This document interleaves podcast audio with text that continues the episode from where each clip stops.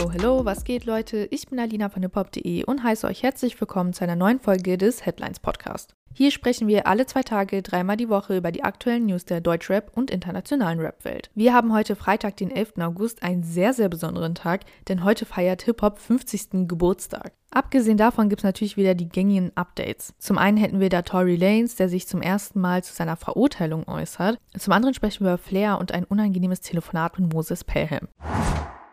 Zu Beginn widmen wir uns aber einem ziemlich unangenehmen Thema, und zwar geht es um Lil Tay. Diese wurde am Mittwoch via Instagram-Statement auf ihrem eigenen Kanal für tot erklärt. Im besagtem Statement wurden sie und ihr Bruder betrauert. Gestern berichtete TMZ dann exklusiv, dass Lil Tay doch noch lebt. Ihr Instagram-Account sei von einer dritten Person gehackt und dafür verwendet worden, verstörende Fehlinformationen und Gerüchte über sie zu verbreiten. Das behauptet sie selbst zumindest in einem Statement. Das Ganze sei sehr traumatisch für sie gewesen, da sie endlose Nachrichten und Anrufe mit Beileidsbekundungen bekommen habe. Schon kurz nach der Todesmeldung gab es einige offene Fragen, die an der Echtheit der Nachricht zweifeln ließen. So wollten weder Lil Tays Vater noch ihr ehemaliger Manager den Tod des Mädchens auf Anfrage bestätigen. Auch die Polizei in Los Angeles und Lil Tays Heimatstadt Vancouver gab jeweils an, nichts von dem Tod der Social Media Persönlichkeit zu wissen. Warum Lil Tay mehr als 24 Stunden gewartet hat, um öffentlich zu machen, dass sie noch lebt, geht aus dem Statement von TMZ nicht hervor. Böse Zungen würden womöglich behaupten, dass hier der eigene Tod vorgetäuscht wurde für Cloud. Bevor wir dann zum nächsten Thema kommen, lasst mich noch einmal erklären, wer Lil Tay überhaupt ist. Lil Tay hatte 2018 als Neunjährige mit Videos, in denen sie mit ihren ihren Luxusklamotten und dicken Autos prahlt, internetweite Bekanntheit erlangt. Im selben Jahr zog sie sich dann auch schon wieder aus der Öffentlichkeit zurück. In den folgenden Jahren gab es immer wieder Vorwürfe gegen ihre Eltern und ihrem Bruder, dass das Mädchen aus finanziellen Gründen ausgenutzt werde. Bei Instagram folgen ihr aktuell mehr als drei Millionen Leute. Und dann geht's auch schon zum nächsten Thema. Es gibt ein Update im Fall Tory Lanez. Wie wir letztens schon berichtet hatten, wurde Tory Lanez ja zu zehn Jahren Haft verurteilt, weil er Megan Thee Stallion in den Fuß geschossen hat. Dieser hat nun sein erstes Statement nach der Urteilsverkündung abgegeben. In seiner Nachricht an die Öffentlichkeit beteuert er, trotz rechtskräftigem Urteil, die eigene Unschuld und versichert seinen Followern, dass er schon bald wieder draußen sei. Er wolle sich von der Situation nicht unterkriegen lassen, schreibt er. Auch erklärt Tory, dass er sich vor Gericht zwar bei Megan für seinen Umgang mit der Situation entschuldigt habe, das bedeutet jedoch keineswegs, dass er sich für eine etwaige Straftat entschuldige. Denn für etwas, was man gar nicht getan hat, braucht man sich auch nicht entschuldigen. Zum Abschluss schreibt er noch in seinem Statement, dass es sich bei der aktuellen Situation lediglich um eine weitere Hürde in seinem Leben handeln würde, die er plane zu meistern. Das heißt, Tory Lanez ist weiterhin davon überzeugt, dass er nichts gemacht hat. Am 9. August wurde Tory Lanez zu 10 Jahren Haft verurteilt, weil er 2020 nach einer Auseinandersetzung auf die Rapperin Megan Thee Stallion geschossen und sie am Fuß verletzt hatte. Bereits im Dezember letzten Jahres hatten ihn die Geschworenen in dem Prozess für schuldig befunden. Dabei fiel seine Haftstrafe drei Jahre kürzer aus, als die Staatsanwaltschaft eigentlich gefordert hatte. Aufgrund der bereits abgesessenen Zeit in Untersuchungshaft und im Hausarrest beläuft sich die tatsächliche Haftstrafe Tory übrigens auf rund neun Jahre, da ihm etwa 300 Tage angerechnet werden.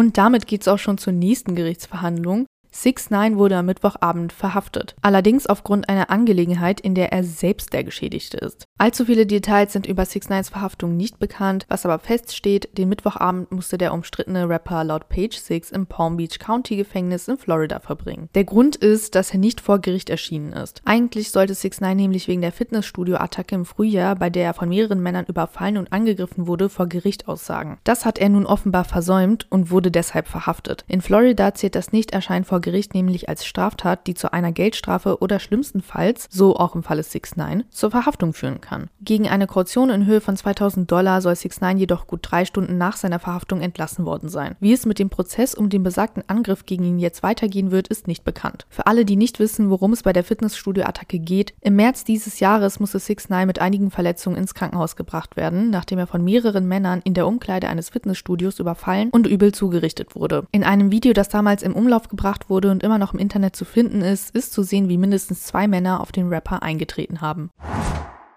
Und nun kommen wir zum einzigen Deutschrap-Thema des Tages. Und zwar geht es um Flair und Moses Pelham. Flair war in der neuen, über zwei Stunden langen Was-Los-Folge von Roos zu Gast. In dem Gespräch kommen die beiden auf unzählige Themen zu sprechen, unter anderem auch auf die Zwangsversteigerung von Flairs Wohnung. Gegen Ende des Interviews erzählt Flair dann von einem nicht so ganz friedlichen Telefonat mit Moses Pelham. Die Ausgangslage? Flair schuldet Moses Pelham Geld, weil sein Song eines Tages ein Sample des 2001 erschienenen Glasshouse-Song Bis dann enthält. Diese Rechnung zu begleichen habe er aber schlichtweg verpeilt, wie er gegenüber Roos mehrfach zugibt. Als die Zahlung wohl schon überfällig war, habe Flair sich laut eigenen Aussagen gut drei Wochen lang nicht in Deutschland befunden. Und Moses Pelham hätte in der Zwischenzeit alles getan, was in seiner Macht stünde, um sein Geld zu bekommen. Mahnungen, Anwälte, also wirklich alles, was geht. Flair habe Moses daraufhin persönlich angerufen und ihn zuallererst gefragt, ob bei ihm noch alles okay sei. Schließlich ging es bei der ganzen Sache, Zitat, nur um 4000 Euro Sample Clearance. Flair habe sich zwar entschuldigt, konnte wohl aber nicht verstehen, warum Moses nicht selbst auf ihn zugekommen sei. Laut eigenen Aussagen habe Moses Pelham ihn bis dahin nämlich kein einziges Mal angerufen oder an seine richtige E-Mail geschrieben. Und dann erklärt Flair noch Roos gegenüber, dass er im Laufe des Telefonats wohl gemerkt hätte, dass die Elektropop-Pioniere von Kraftwerk Moses Pelhams Gehirn gedamaged haben müssten.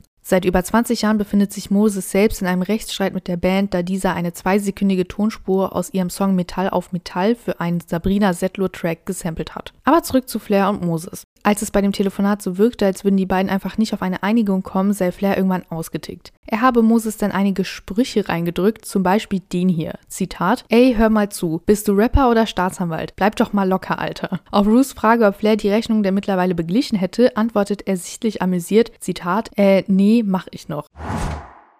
Und damit kommen wir auch schon zur letzten News des Tages. Es geht wieder um Cardi B. Kürzlich ging ja ein Video viral, in dem zu sehen ist, wie Cardi B beim Auftritt ihr Mikrofon nach einem Fan schmeißt. Genau dieses Mic ist jetzt bei eBay versteigert worden für fast 100.000 Dollar. Um genau zu sein, sind es 99.900 Dollar. Insgesamt gab es bei der Auktion fast 120 Gebote. Der Verkäufer, ein Mann namens Scott Fisher, hatte aber kein finanzielles Interesse an der ganzen Sache. Er hatte bereits vorher schon angekündigt, den Gewinn zu gleichen Teilen an die wohltätigen Organisationen Friendship Circle Las Vegas und Wounded Warrior Project zu spenden. Was ist eigentlich so besonders an diesem Mikrofon? Also wenn ihr es noch nicht mitbekommen habt, Cardi B hatte das Mikrofon bei einem Auftritt im Dre's Beach Club in Las Vegas nach einer Zuschauerin geschmissen. Diese hatte die Rapperin aus der Crowd mit einer Flüssigkeit bespritzt.